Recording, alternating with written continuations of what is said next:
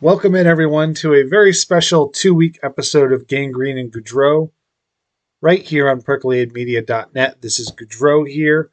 And before I get into the backstory about why I'm doing two games on this episode as opposed to one, I hope all of you are doing very well. Recording this on Tuesday, November 8th. It's election day here in America. And I hope everyone listening who happens to live here in the US of A does their civic duty, one of the great privileges and rights that we have in our country to go vote, you know, let your voice be heard because every vote does count. Not to get overly political, but it is something that not every country or every citizen across the world has the opportunity to partake in. So please take it upon yourself, go out there, let your voice be heard, and fulfill one of your obligations, at least in my opinion. The election is not why I'm doing two episodes back to back. I'm not running any campaigns myself outside of Sauce Gardner being Defensive Rookie of the Year, but we'll get into that very, very shortly. The reality is, last week, with the week of Halloween, I had a lot of stuff on my plate between work and the one two punch of Riker and Harrison. Decided to play more tricks as opposed to treats in my personal life, my family life. So it was just a difficult thing to find the time to sit down and talk for an hour, a little less than an hour about the Jets.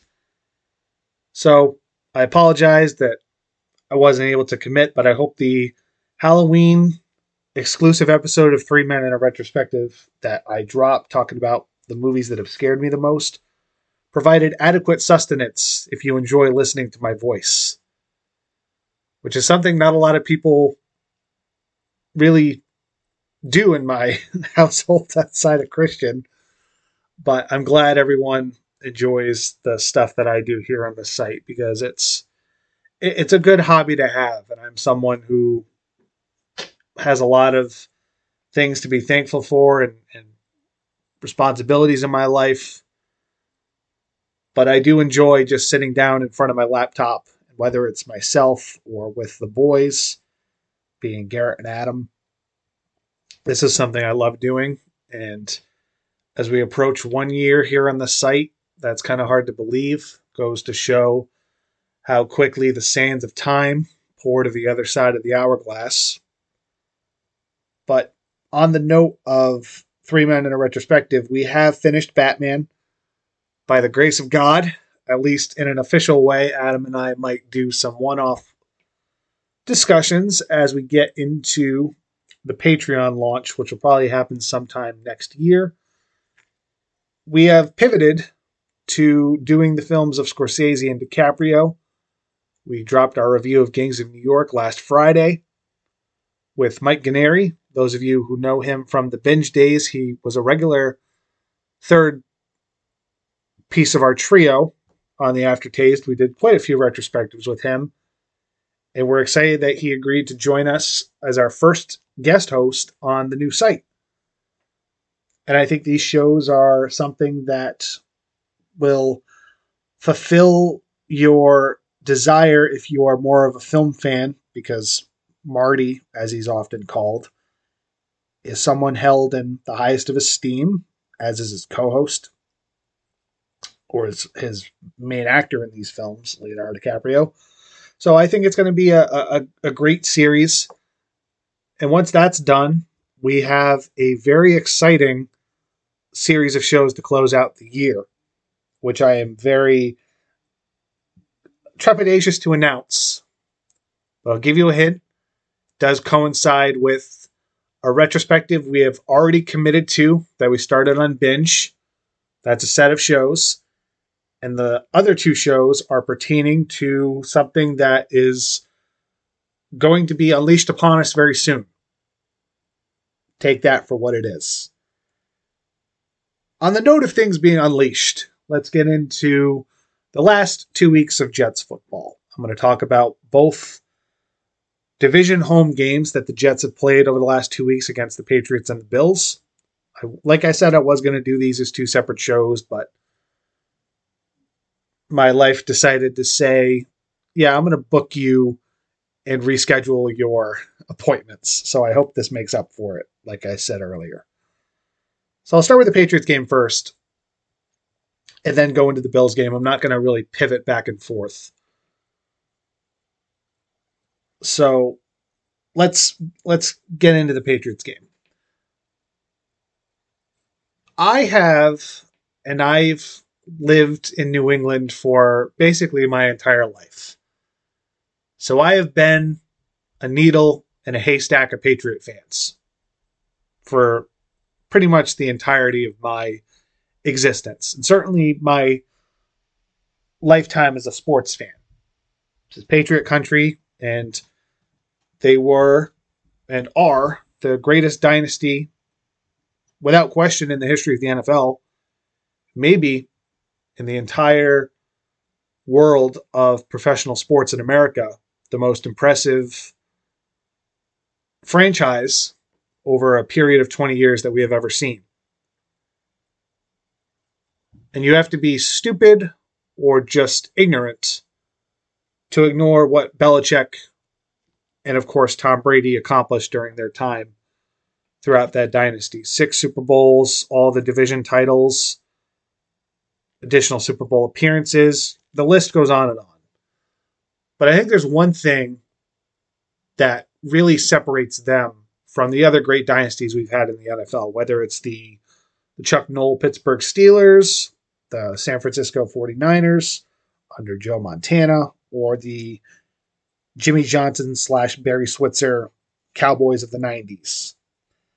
It's that with the time that Belichick has been running the Patriots, there has been far more of an emphasis on the salary cap. Because of that, back in the day, you know, the Cowboys didn't necessarily have to worry about, you know, breaking the bank and manufacturing the numbers around to keep Aikman and Emmitt Smith and Michael Irvin and all those guys. You know, Lynn and Stallworth, the Steelers didn't have to decide between one or the other.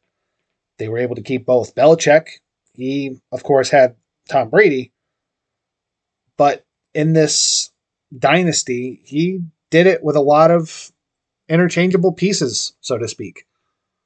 Outside of Tom Brady, there are very few names you can think of that stuck around for extended periods. Now, obviously, Tom Brady's a, a goat of a different color. But when you look at, let's say, the offense in particular, Tom Brady's thrown more touchdowns to a bunch of no name receivers as almost anybody else in the NFL. And of course, he's played with some greats. Randy Moss for a couple years. Wes Welker was a tremendous slot receiver. And of course, he was not exclusively a Patriot, but a lot of people think of him as just a Patriot because he was a Dolphin and a Bronco, I think, among other teams. Obviously, Rob Gronkowski comes to mind, Julian Edelman. But there's some other guys that kind of get overlooked, especially in the early days, like Deion Branch or even someone like a Danny Amendola. And then defensively, it went from you know your Teddy Bruschis, your Mike Vrabels, your your players like that to Stephon Gilmore and you know Devin McCourty, uh, all different guys. So you have to give credit where credit is due to what the Patriots have accomplished. And for my lifetime, the Jet Patriot rivalry has gone in phases obviously Bill Belichick has no sentimental value towards the Jets. It's well documented. And I'm not going to get into the nitty gritty. For all the years I've been a Jet fan, which, you know, I'm pushing 30, not quite here yet, not till next August. It's always been rel- not quite one sided because there's been some there's been some highlights. You know, the Jets had won a AFC East title in my lifetime. There was the year where the Rex Ryan Jets went into Foxborough and decisively beat New England. But when you think of this, you think of the embarrassments. There's the butt fumble, which I think is overhyped and overdiscussed. You have the I'm seeing ghosts game. you have all these things and now 13 straight victories by the Patriots. So there's not a whole lot of positivity if you're a fan of the Jets. It's much more dominated by the New England side. And I'll say this about the game that happened last Sunday that am I pissed that they lost? To a certain extent, I lean towards no. Because I'm sort of desensitized to losing to the Patriots at this stage of my life because it's just you see this throughout the NFL. It's not just the Jets Patriots. There are certain matchups and there are certain coaching uh, angles where one guy just seems to have the other guy's number. Look at the Browns against Joe Burrow. The Browns own him. Look at Kyle Shanahan versus Sean McVay. It's been Shanahan just has his number. And Belichick's had the Jets number for the better part of over two decades. And to be honest, when I look at the totality of the game that happened this season, I have a couple of takeaways. But the biggest one is that the reason why the Jets lost, the biggest culprit, was the erratic play of the quarterback, Zach Wilson. I'm not going to call myself a Zach Wilson apologist, but I sort of feel about Zach Wilson the way my friend and fellow or Dolphin fan can't say fellow Dolphin fan because I would never put on that those hideous jerseys. Uh, TM often talks about how uh, Tua never really got a fair shake because you know the O line was hurt, he was injured. You know, let's see what he does with some weapons, and obviously he's playing pretty well this year. Helps that he's got Tyreek Hill and Jaylen Waddle. But Zach Wilson, he's been hurt the last two years. He missed the first three games. The offensive line has gone through a lot of different configurations. I think they've gone through as many configurations as you'll find on a puzzle box in the Hellraiser franchise. So there's that. And Belichick has always had an affinity for beating and confusing really young quarterbacks. And Zach is still a baby, not just because he looks like he's a teenager on his way to prom with your mom's best friend, but he played like it. Belichick didn't really throw a whole lot of crazy blitz packages or disguised coverages. It was, you know, rushing an offensive line that was the first game without Alijah Vera-Tucker and Breece Hall. So let's put that into perspective. But the pocket would collapse. Zach would run to his right and either try to dance around to evade the sacks, or he would throw one of three inexcusable interceptions. First one was off his back foot, lobbed it downfield towards the running back Ty Johnson, gets picked off. The second one Devin McCourty picks off because he was trying to throw it into the stand, supposedly, but he was nowhere near the fifth row where you should throw those kind of balls. I question whether or not McCourty was in bounds, but look, they, they did not lose this game because of the referees.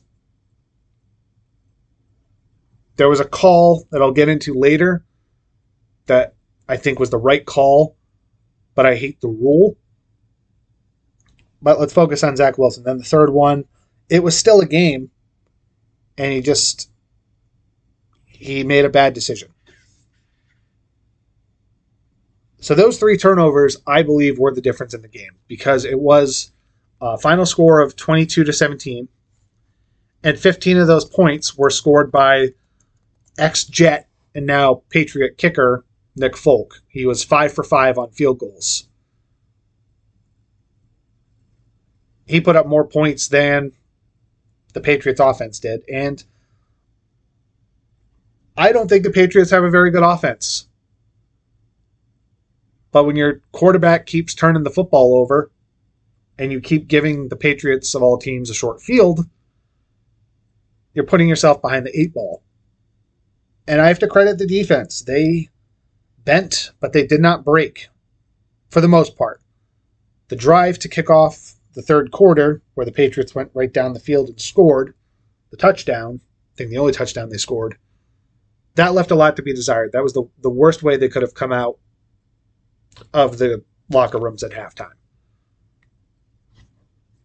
But considering the Patriots' starting field position on almost every turnover was on the Jet side of the field, they held them to five field goals. You know, it's bend but don't break. And they got six sacks on Mac Jones, so the defensive line came to play. Part of that is the Patriots were without center David Andrews. So they could get home with four. And Mac Jones is not the most athletically gifted quarterback. I'll say that. He doesn't, it's not that he can't run, but it's not anywhere near as fluid as someone like a Mahomes or a Josh Allen or even a Joe Burrow who can run when he has to. So I'm not going to put a lot of the the blame for this defeat on the defense because they they did their job. They picked off Mac Jones at one point. But on the subject of interceptions, let's get to the the penalty that I mentioned earlier. Jets turn the ball over within two minutes of halftime. Patriots get the ball back. Mac Jones gets hit, throws what looked like a pick six. And if that pick six stood, it would have been, I think, 17 3 or 14 3. And I don't think the Patriots have the offensive capability to come back from that. Now, that's my opinion. And when I saw that yellow flag come out, I thought it was going to be, you know, defensive holding, maybe offensive holding, pass interference, who knows. It was called roughing the passer. And when you go back and watch the tape, it was the right call within the context of the modern NFL rules. And with that said, I do not like this rule that basically if you touch the quarterback remotely after the ball leaves their hand, the refs are inclined and instructed to throw the flag. I understand quarterback safety, and I understand that rules are predicated towards favoring the offense. But I also don't. I think to a certain margin, that did decide the game. Not completely, but it changed momentum. Because 14 to 3 or 17 to 3, whatever it would have been, was a heck of a lot different than it being. I think it would have been 14 3 because I think it was 7 3 at that point, And it was 7 6 at the half. I could be wrong. It's been two weeks. It, oh, it was 10 6 at the half. 10 6 Jets. So it was it was a correct call by all modern NFL rules, but I, I think it's more because of what the NFL has instated with their with their rules and quarterback safety.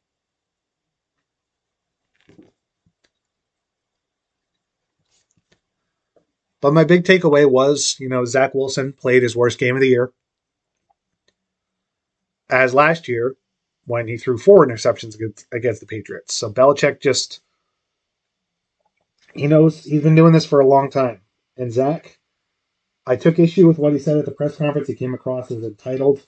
I don't think he took the right amount of accountability.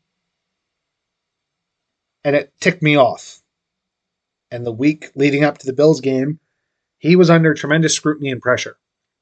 Before I get to the Bills game, though, a couple other points I want to make. The Jets defense, while I gave them a lot of praise, they really struggled with getting off the field on third down. Rhamondre Stevenson had a really good game. There were some broken tackles. But there was one penalty that just drove me nuts. And I get this is this is the NFL.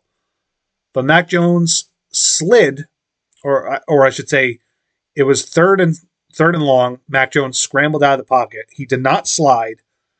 He leaned in with his shoulder and helmet. CJ Mosley makes a tackle, but they throw a roughing the passer or unnecessary roughness call.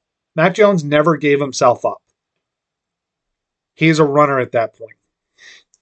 So I thought that was a bullshit call that it seems like only the Patriots get. And I'm not one to throw that card out there about certain teams getting favorable calls, but I thought that was absolute horseshit and killed momentum for the Jets once again, much like the penalty. At least the, the roughing the passer, you could say, all right, that's precedent. But the the roughing call or unnecessary roughness, whatever that was, to me that was that was a bad call.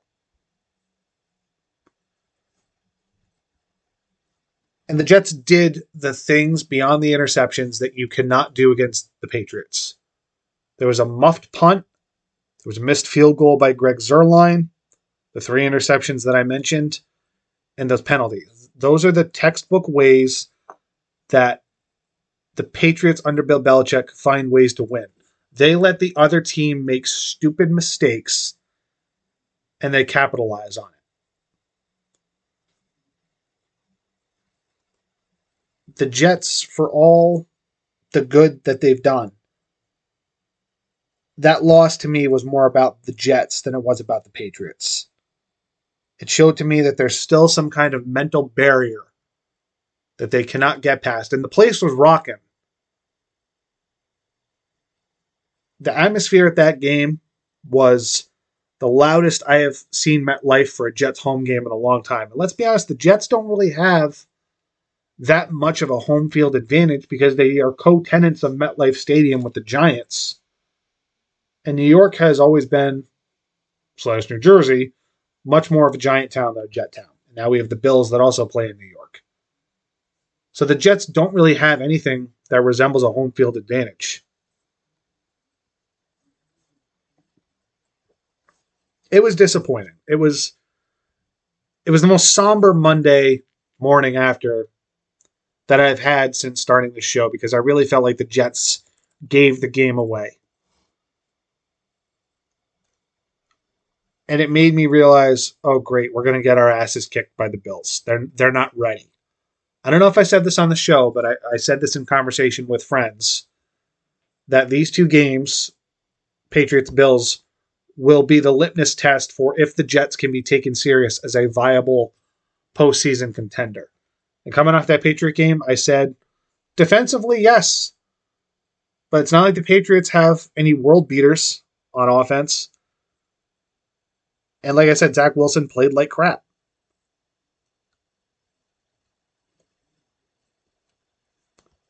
So that put a lot of skepticism going into the Bills game.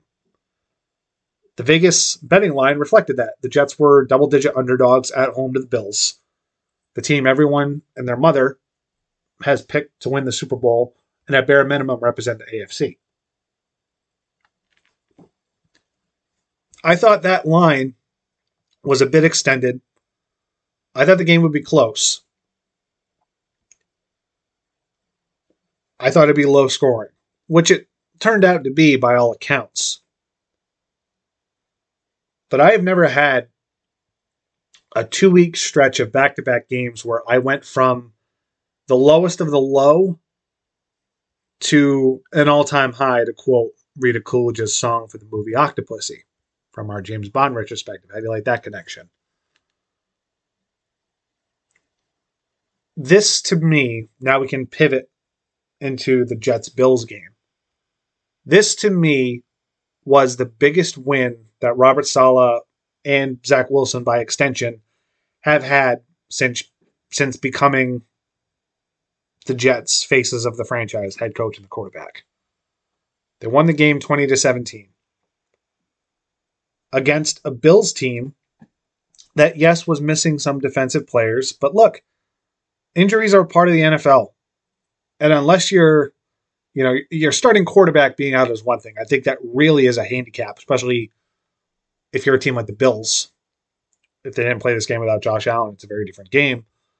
But I think the Bill defensive injuries were offset by the Jets not having their best receiver in Corey Davis, their best lineman in AVT, and their best running back in Alijah Vera-Tucker. To me, that was the wipe the slate clean. This game to me was going to come down to can the Jets defense, which has been very, very good, can they hold this dynamic offense that the Bills have, this high flying, knockout blow Bills offense? Can they hold them down and score enough points to, to eke out a win? The answer is yes. And I got to say, my my biggest takeaway as the game ended, and I'm glad I'm recording this two days later because my voice was shot at the end of that game, as you would imagine, was that the Jets defense flat out outplayed the Bills offense. They held the Bills to their lowest point total of the season, 17.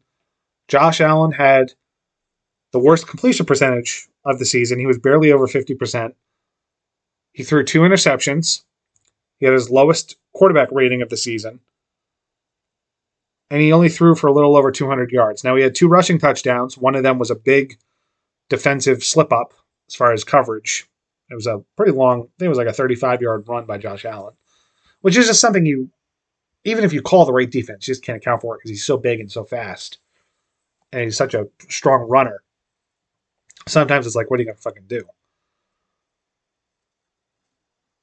But outside of the, that and a play early on where Sauce, the only time he's really gotten beat this year is on a double move by Stefon Diggs on the opening drive. The Jets defense took the soul of the Bills. They sacked Josh Allen five times. Like I said, picked him off twice. And because the Bills don't have any semblance of a running game outside of number 17, they never had to worry about defending the run, really. It was just, hey, we got a formula to beat the Bills. I think they watched the Green Bay Packer game where you bracket Stefon Diggs, so put a corner on him and then have your safety in coverage, and then put your best corner on Gabe Davis, their number two receiver, and have Josh Allen either run with the ball or check it down to his third or fourth option. And that strategy worked because they held the Bills to, let's see, three points in the second half. And going into the locker room, it was 14 10 at the half, 14 10 Bills. But the Jets had marched for a touchdown before the half. So there was a point where this game was 14 3, and I'm thinking, all right, it's probably either it's going to turn into a blowout or maybe they'll kick a field goal to, to get back into the game, you know, keep it a one score game going into halftime. I'll get to the offense momentarily, but you got to if people weren't taking the Jets defense seriously going into this game, they better be taking it seriously going into the rest of the season because they, like I said, took the soul, shut down, manhandled, all those adjectives apply. They they outplayed the Bills offense, which is number one in the league. You can say whatever you want. You know, Josh Allen's the lead MVP. Stefon Diggs is the top five wide receiver in the league. They couldn't do anything in the second half. And the most impressive thing was that the Jets are a team that rarely blitzes. They were getting pressure by just rushing their front four. And all of them shined, whether it was Quinnen Williams, whether it was Jermaine Johnson, who came back from injury, our third first round draft pick. He ran down Josh Allen for a sack. It was a big play in the game. Sheldon Rankins, who got hurt, unfortunately. Micheal Clemons, Bryce Huff. All of them got home at some point. And when you can rush four and get consistent pressure on a quarterback, regardless of who they are, and you drop your, you know, your back portion, your linebackers and your secondary into coverage, that's a recipe to win. You know, that's what Saleh did when he was with the Niners. You know, it was rush four, drop everyone back, and beat us through the air.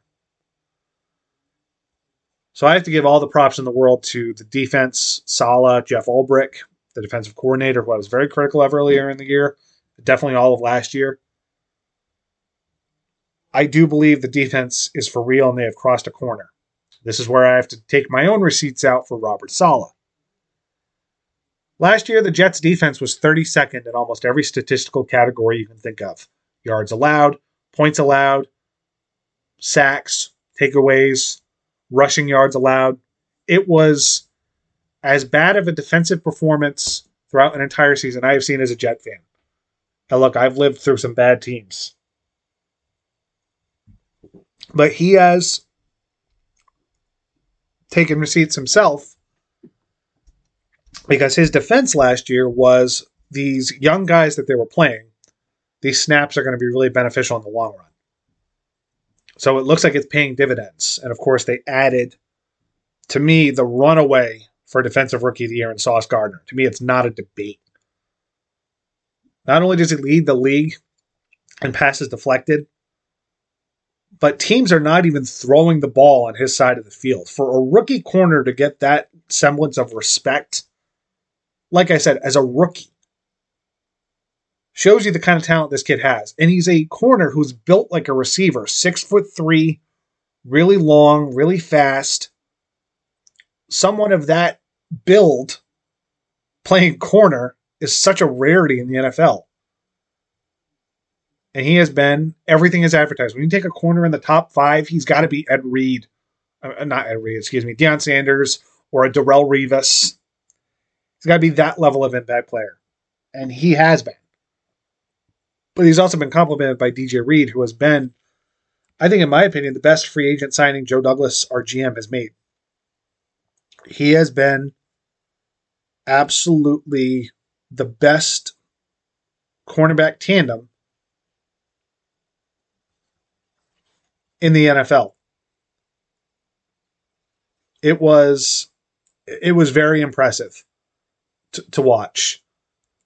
So with that said, and I'll get into a couple of other things. Like I said, to be Quinn Williams leads all interior defensive linemen with sacks. It was it, it was great to watch on the, on the defensive side of the ball, and kudos to Saleh and Ulbrich for coming up with a great game plan to shut down the Bills. So let's get to the offense. As I mentioned, Zach Wilson was under a great deal of pressure. There were even calls for him to lose his starting job. I thought that was a bit drastic.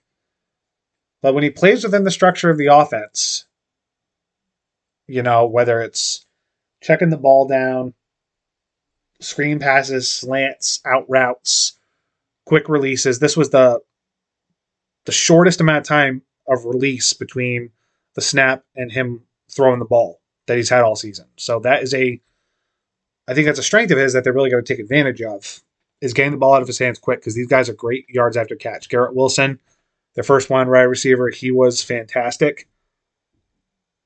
Whether it was James Robinson and Michael Carter having about 150 yards, and then Zach had a couple big runs, which was something I was screaming about. Why isn't this kid running for first downs?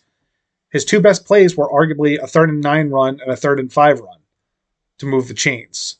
So it seems like things were clicking for him in this game that they usually were not going into the um, go, going into this game. So that that's definitely good to see. And Mike LaFleur, the offensive coordinator, did something I was also critical of him earlier in the season. He he seemed very quick to get away from the run. And down 14-3, that was the point where I thought, okay, he's going to throw his playbook out the window and start chucking it. He stuck with it. And he realized the Bills are somewhat shorthanded on defense. We can run it. And they rushed for almost 175 yards in this game. Whether it was Michael Carter, whether it was James Robinson, whether it was Zach running a couple times, it was just old school football. In the fourth quarter, that last drive where the Jets had the ball in their own five yard line, they just ran basically 90 yards up the field chunk plays, like seven plays, eight, seven yards, five yards. Then you get like a 15 yard play by one of them. And the throw of the game was Zach Wilson hitting Denzel Mims, of all people, on a third and five. So, all around, this was the most impressive win that they have had all year. And I don't believe you could put any qualifiers on it. I understand the Bills were somewhat shorthanded on defense, like I said. But they were saying beat a legit team, go beat a real quarterback, because you know Aaron Rodgers apparently is not a pro quarterback. Good on the Jets, good on Saleh. They're six and three going into the bye week to get some well-deserved rest before they go back to New England. And I want blood in that game. I don't just say that because I'm drinking some red wine right now. I think the Jets realized that they let that game against New England slip away from them. And I think they're going to go into that game and just come with a fervor and a relentlessness to win that game.